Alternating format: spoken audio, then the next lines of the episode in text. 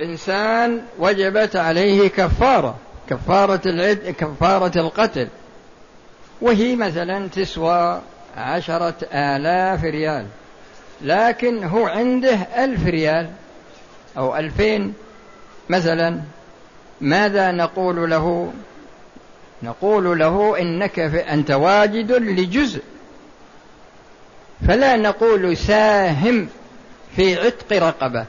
يعني اثنين ثلاثة أربعة يساهمون في عتق رقبة واحدة؟ لا. فما دمت غير قادر على الكل فهذا الجزء ليس بواجب عليك. القسم الرابع ما هو جزء من العبادة وهو عبادة مشروعة في نفسه فيجب فعله عند تعذر فعل الجميع بغير خلاف ويتفرع عليه مسائل كثيرة منها الشخص عندما يكون عاجزا عن القيام في الصلاة.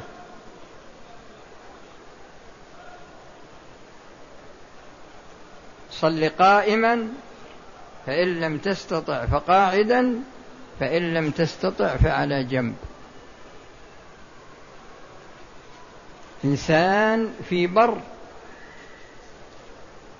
أو مثل ال ال ال الإنسان المسجون. لا يمكن من الوضوء ولا يمكن من التيمم.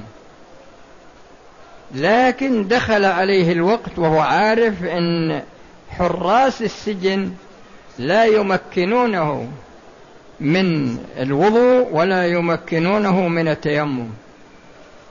هل نقول له تصلي على قدر حالك أو نقول اترك الصلاة لأنك لست على وضوء لست على طهارة بماء ولست على طهارة في من التيمم. وهكذا لو كان في وهكذا لو كان يعني مريض لا يستطيع القيام ولا يستطيع القعود فإنه يصلي على جنبه. هذا القسم عام في الأركان وفي الشروط وفي الواجبات في الأركان ولهذا قراءة الفاتحة ركن من أركان الصلاة. لكن الشخص عندما يكون عاجزا عنها عاجز عنها هل نقول له اترك الصلاة؟ لأن الرسول صلى الله عليه وسلم قال لا صلاة لمن لم يقرأ بفاتحة الكتاب. لا نقول له الغرض من الصلاة هو التعبد. والتعبد حاصل أيضا مثلا بالركوع والسجود والقيام والجلوس وما إلى ذلك. فالمقصود أنه يصلي على قدر استطاعته. فقد الماء والتراب أو لم يستطع القيام أو لم يستطع قراءة الفاتحة. القاعدة التاسعة في العبادات الواقعة على وجه محرم. إن كان التحريم عائدا إلى ذات العبادة. على وجه يختص بها لم يصح. هذا قسم. وإن كان عائدا إلى شرطها فإن كان على وجه يختص بها فكذلك أيضا هذا القسم الثاني. وإن كان لا يختص بها عن ففي الصحة روايتان أشهرهما عدمها. وإن عاد إلى ما ليس بشرط فيها ففي الصحة وجهان واختار أبو بكر عدم الصحة وخالفه الأكثرون إلى آخره. المقصود من هذه القاعدة هو أن الشارع يأمر بشيء. لكن أمره به توفرت فيه الأركان والشروط وانتفت الموانع. اجتمعت الأركان والشروط وانتفت الموانع. في هذه الحال ليس هذا من القاعدة. ليس من القاعدة. لكن عندما يأتي الأمر ويأتي النهي ويكون هذا النهي وارد على محل الأمر ويكون هذا النهي وارد على محل الأمر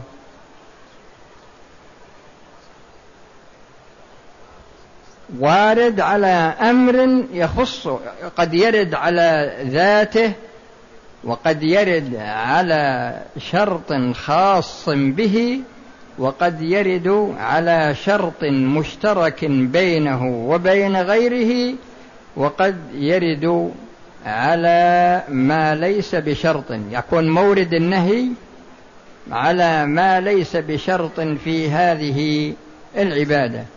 فأصبحت موارد النهي المذكورة هنا أربعة. ما ورد على ذات الشيء وما ورد على شرطه الخاص به وما ورد على الشرط المشترك بينه وبين غيره وما ورد على ما ليس بشرط وهو فيه أيضا لكنه ليس بشرط يعني مثل واجب من الواجبات. الأمثلة التي توضح هذا بالنسبة للاول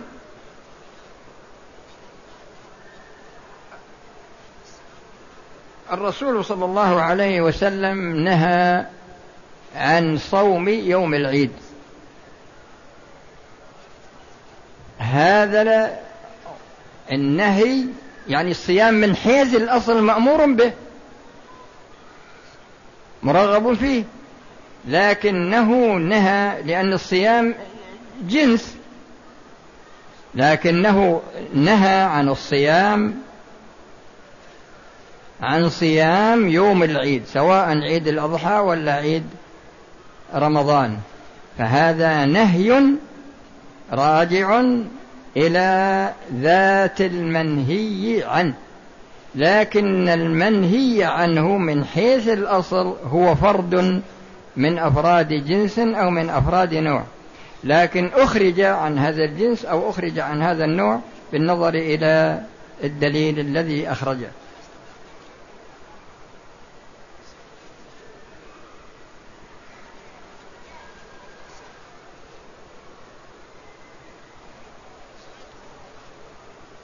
وكذلك الصلاة في أوقات النهي.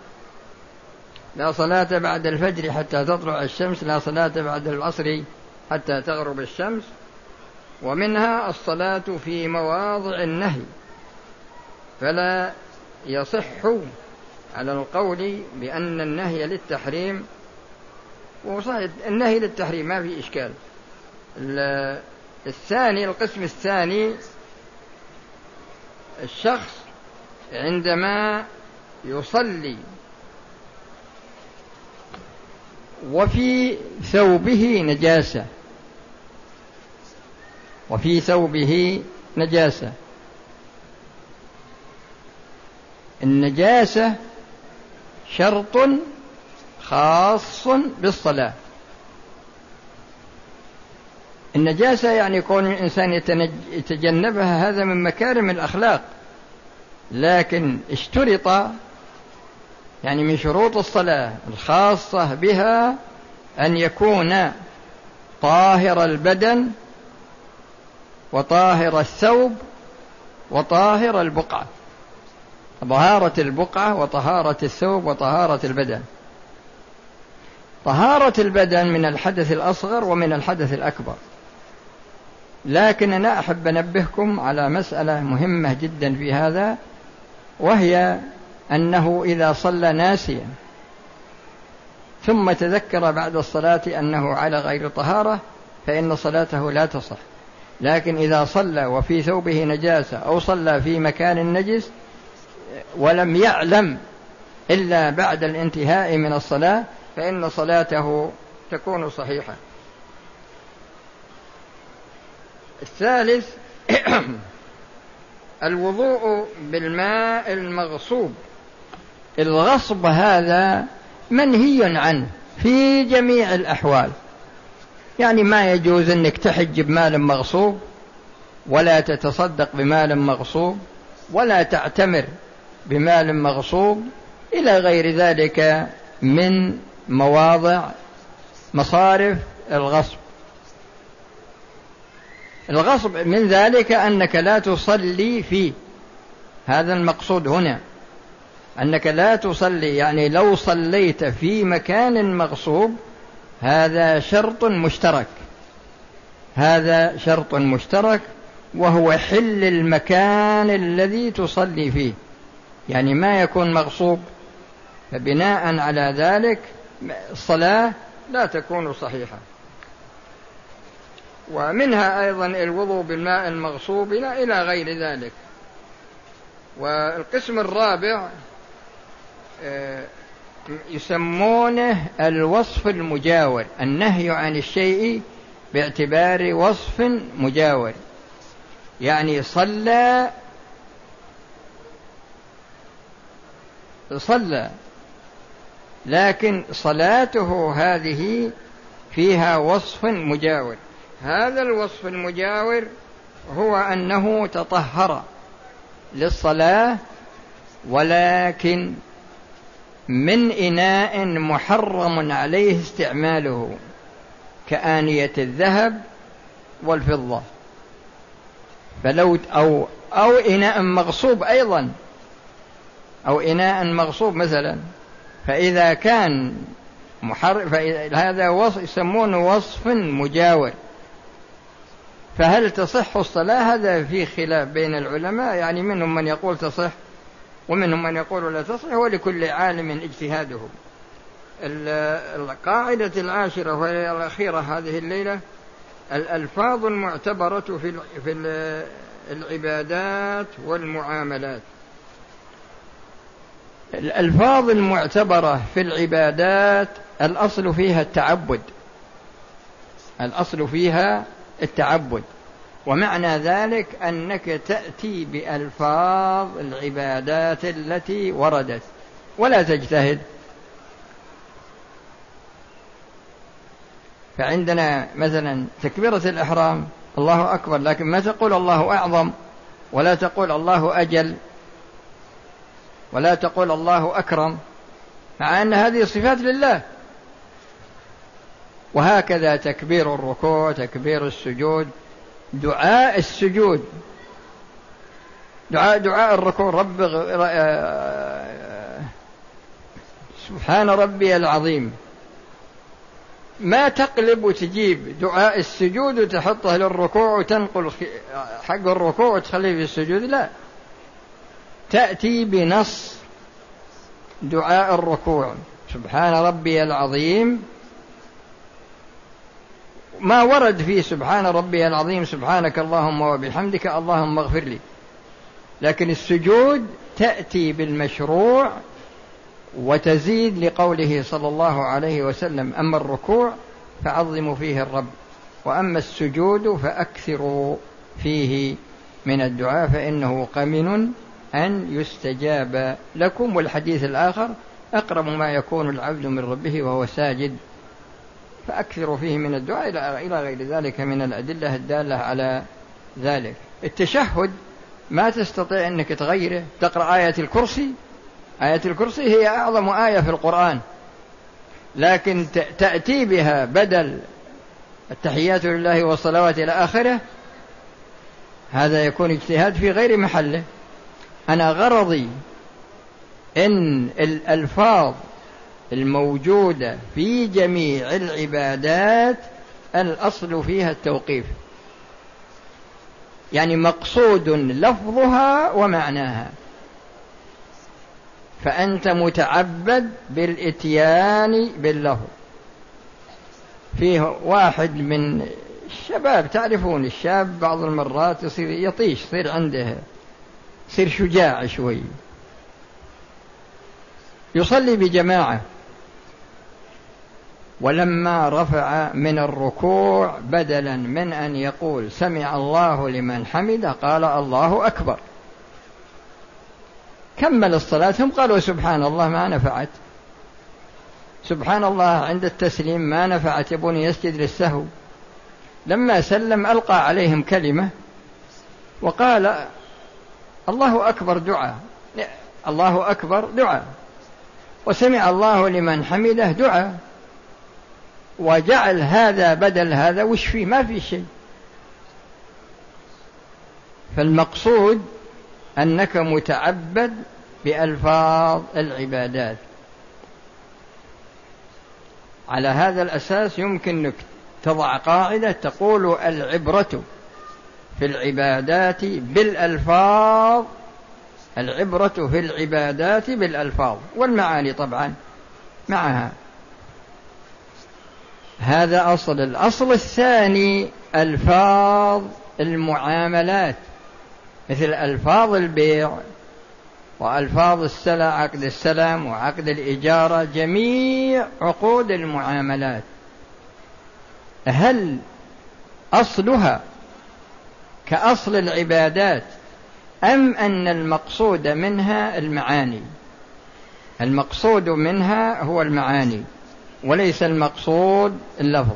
فإذا أتيت بما يدل على المعنى الذي قصده الشارع فإن ذلك صحيح وكافي. والأمثلة عندكم ما فيها شيء هذه هذه القاعدة العاشرة انتهت. الدرس الثاني الليلة الماضية وقفنا على الأحكام الشرعية. وهو يتكلم الآن على القسم الأول وهو الحكم التكليفي. الحكم التكليفي. وذكر أحكام لكن أنا أذكرها لكم مفصلة أحسن. وإذا أردتم أنكم تقيدون فهذا إليكم. الحكم الأول هو الوجوب. ولا بد أن تتنبهوا إلى الفرق بين تعبير كلمة واجب وكلمة وجوب. فالواجب هو مورد الأمر. والوجوب هو دلالة الأمر. فعندما تقول أقيموا الصلاة أقيموا هذا هو الوجوب. والصلاة هي الواجب. وكثير من الناس يتساهل فيأتي بالواجب يريد به الوجوب ويأتي بالوجوب ويريد به الواجب. وعلى كل حال لابد إذا تميز لكم ما تقولونه أنتم كل شخص يكون عمل قوله تابع له. ف فإذا نظرنا إلى خطاب الشارع الذي هو الأمر نجد أنه يكون للوجوب ويكون للندب ويكون للإباحة. فالأصل في الأمر أنه يدل على الوجوب. يدل على الوجوب. وعلى هذا الأساس تقول فيه إن أردت يعني تعرف الواجب أو الوجوب. تقول الواجب ما يثاب فاعله ويعاقب تاركه قصدا مطلقا. لابد من تقييد كلمة قصدا مطلقا. ما يثاب فاعله ويعاقب تاركه قصدا مطلقا. لأن إذا كان نايم مثلا ما تركه قصدا. وإذا كان انتقل إلى غيره بإذن من الشارع ما تركه إلا للانتقال ببدل إلى بدله الذي شرعه الشارع كالانتقال من المرتبة الأولى من مراتب الكفارة إلى المرتبة الثانية عند العجز عنها فيما كان ترتيبه على سبيل الوجوب. وإذا كان إنه غير جازم هذا قلنا الأصل في الأمر أنه يكون جازما. وإذا كان غير جازم إذا كان غير جازم ولكن رجح فعله سميه المندوب فنقول ما يثاب فاعله ولا يعاقب تاركه. ما يثاب فاعله ولا يعاقب تاركه قصدا مطلقا. والمباح ما يستوي فيه جانب الفعل وجانب الترك فلا يثاب فاعله ولا يعاقب تاركه. آه، يبقى بعد ذلك النهي. النهي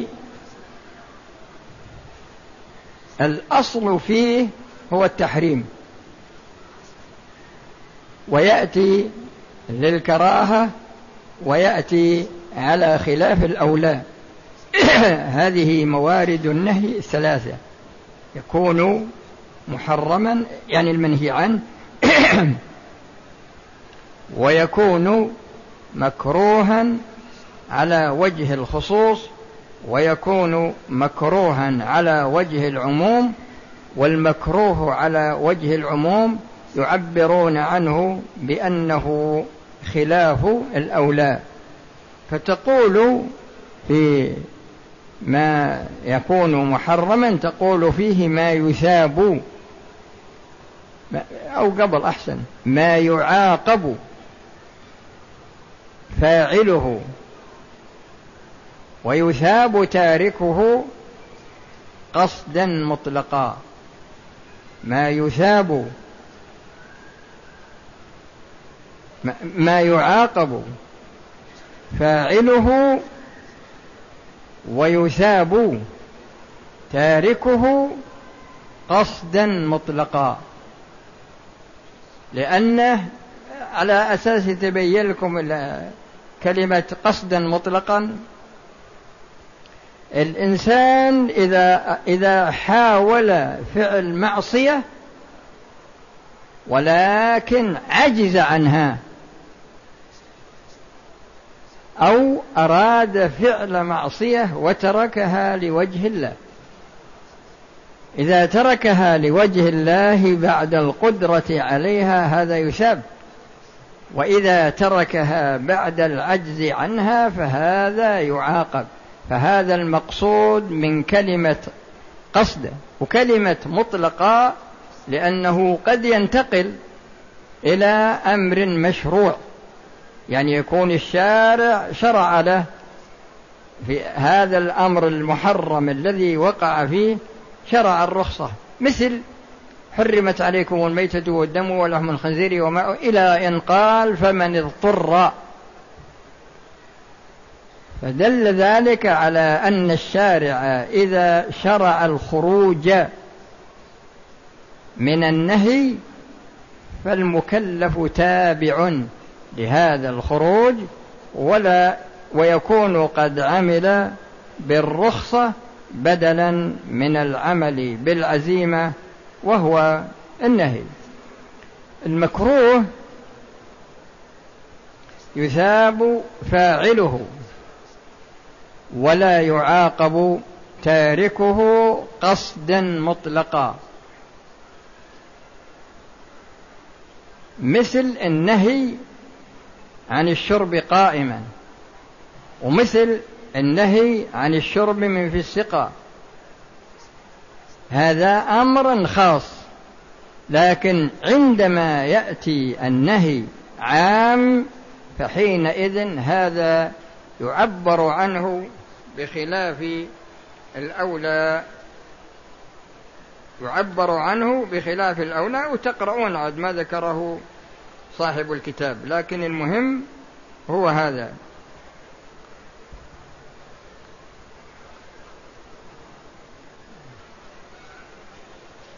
في مسألة تابعة للموضوع وهي كلمة الفرض والواجب. بالنسبة للمذاهب الثلاثة مالك والشافعي والإمام أحمد لا يفرقون بين الفرض والواجب من ناحية فهم الأدلة.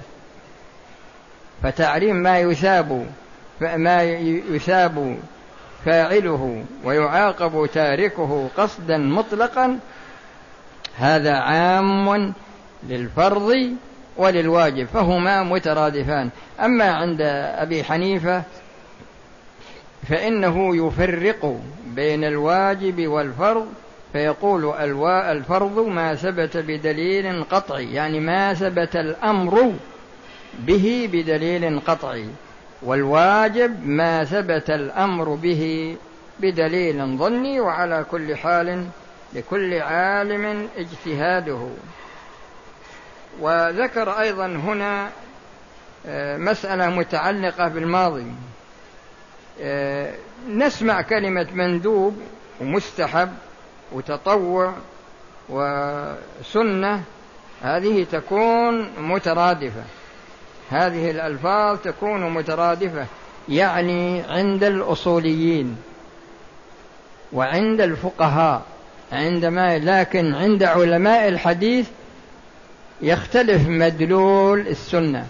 فمدلول السنة ما ثبت عن رسول الله صلى الله عليه وسلم من قول أو فعل أو تقرير أو كف. كف مع وجود المقتضي. كف مع وجود المقتضي وبهذا ينتهي هذا الدرس. والسلام عليكم ورحمة الله وبركاته. إذا كان أحد عنده سؤال يتعلق بما سمع فقط. أما الأسئلة الاستفتاءات هذه لها أصحابها.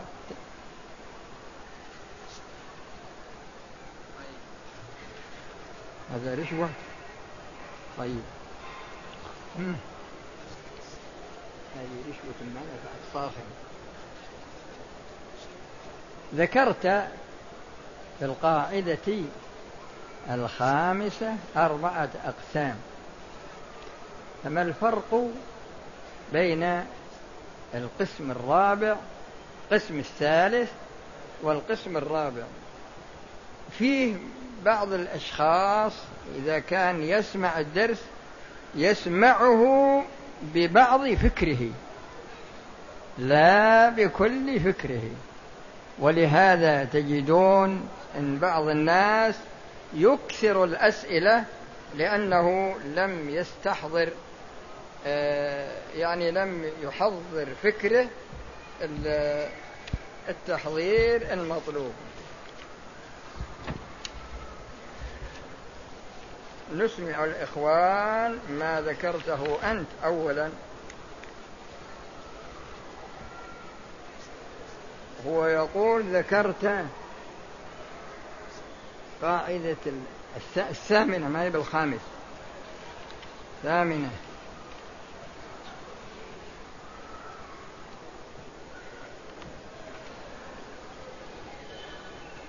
يقول ما الفرق بين القسم الثالث والقسم الرابع. القسم الثالث ما هو جزء من العبادة وليس بعبادة في نفسه. وذكرت لكم أمثلة كثيرة مثل عجز الإنسان عن صيام يوم كامل لكن يستطيع أن يصوم ساعة أو ساعتين. فهل نقول إن اتقوا الله ما استطعتم تصوم ساعة ولا ساعتين؟ لا. لأن الله لم يشرع هذا الجزء وإنما شرع الصيام ككل. القسم الرابع ما هو جزء من العبادة وهو عبادة مشروعة في نفسه. فالأول ليس بهذا الجزء ليس بمشروع. والقاعدة الرابعة أن هذا الجزء مشروع بنفسه فالفرق بينهما عدم شرع الأول بنفسه وشرع الثاني بنفسه.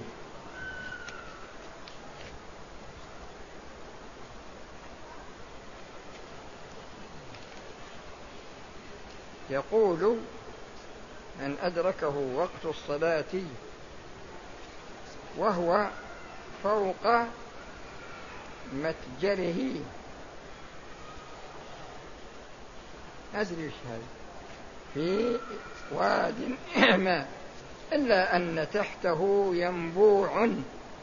وش الكلام هذا؟ على كل حال المسألة معلقة باستطاعة الاستعمال. وليس المقصود باستطاعة جميع الوجود لأن قد يكون عنده بئر وفيها الماء. لكن ما عنده وسيلة ما عنده دلو يطلع بها الماء ولا يستطيع أنه ينزل. لهذه هذا فالمقصود هذا مقصود بالوجود في حدود قدرة الإنسان. أما عدم ولو وجد ماء لكن منع من استعماله قيل له إن استعملته قتلناك. يصلي على قدر استطاعته.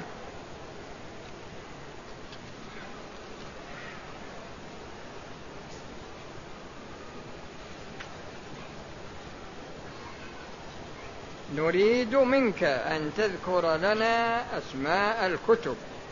وش أسماء الكتب؟ والمؤلفين.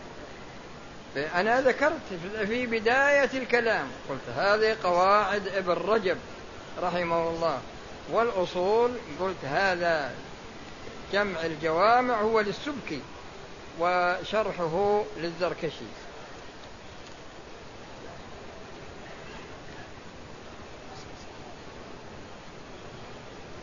هذا يسأل يقول وش الفرق بين الواجب والوجوب؟ يا أخي أنا ذكرته. أنا قلت لكم الواجب هو الفعل أو القول والوجوب هو الحكم. بس يعني يصير الواحد جسم حاضر لكن رأسه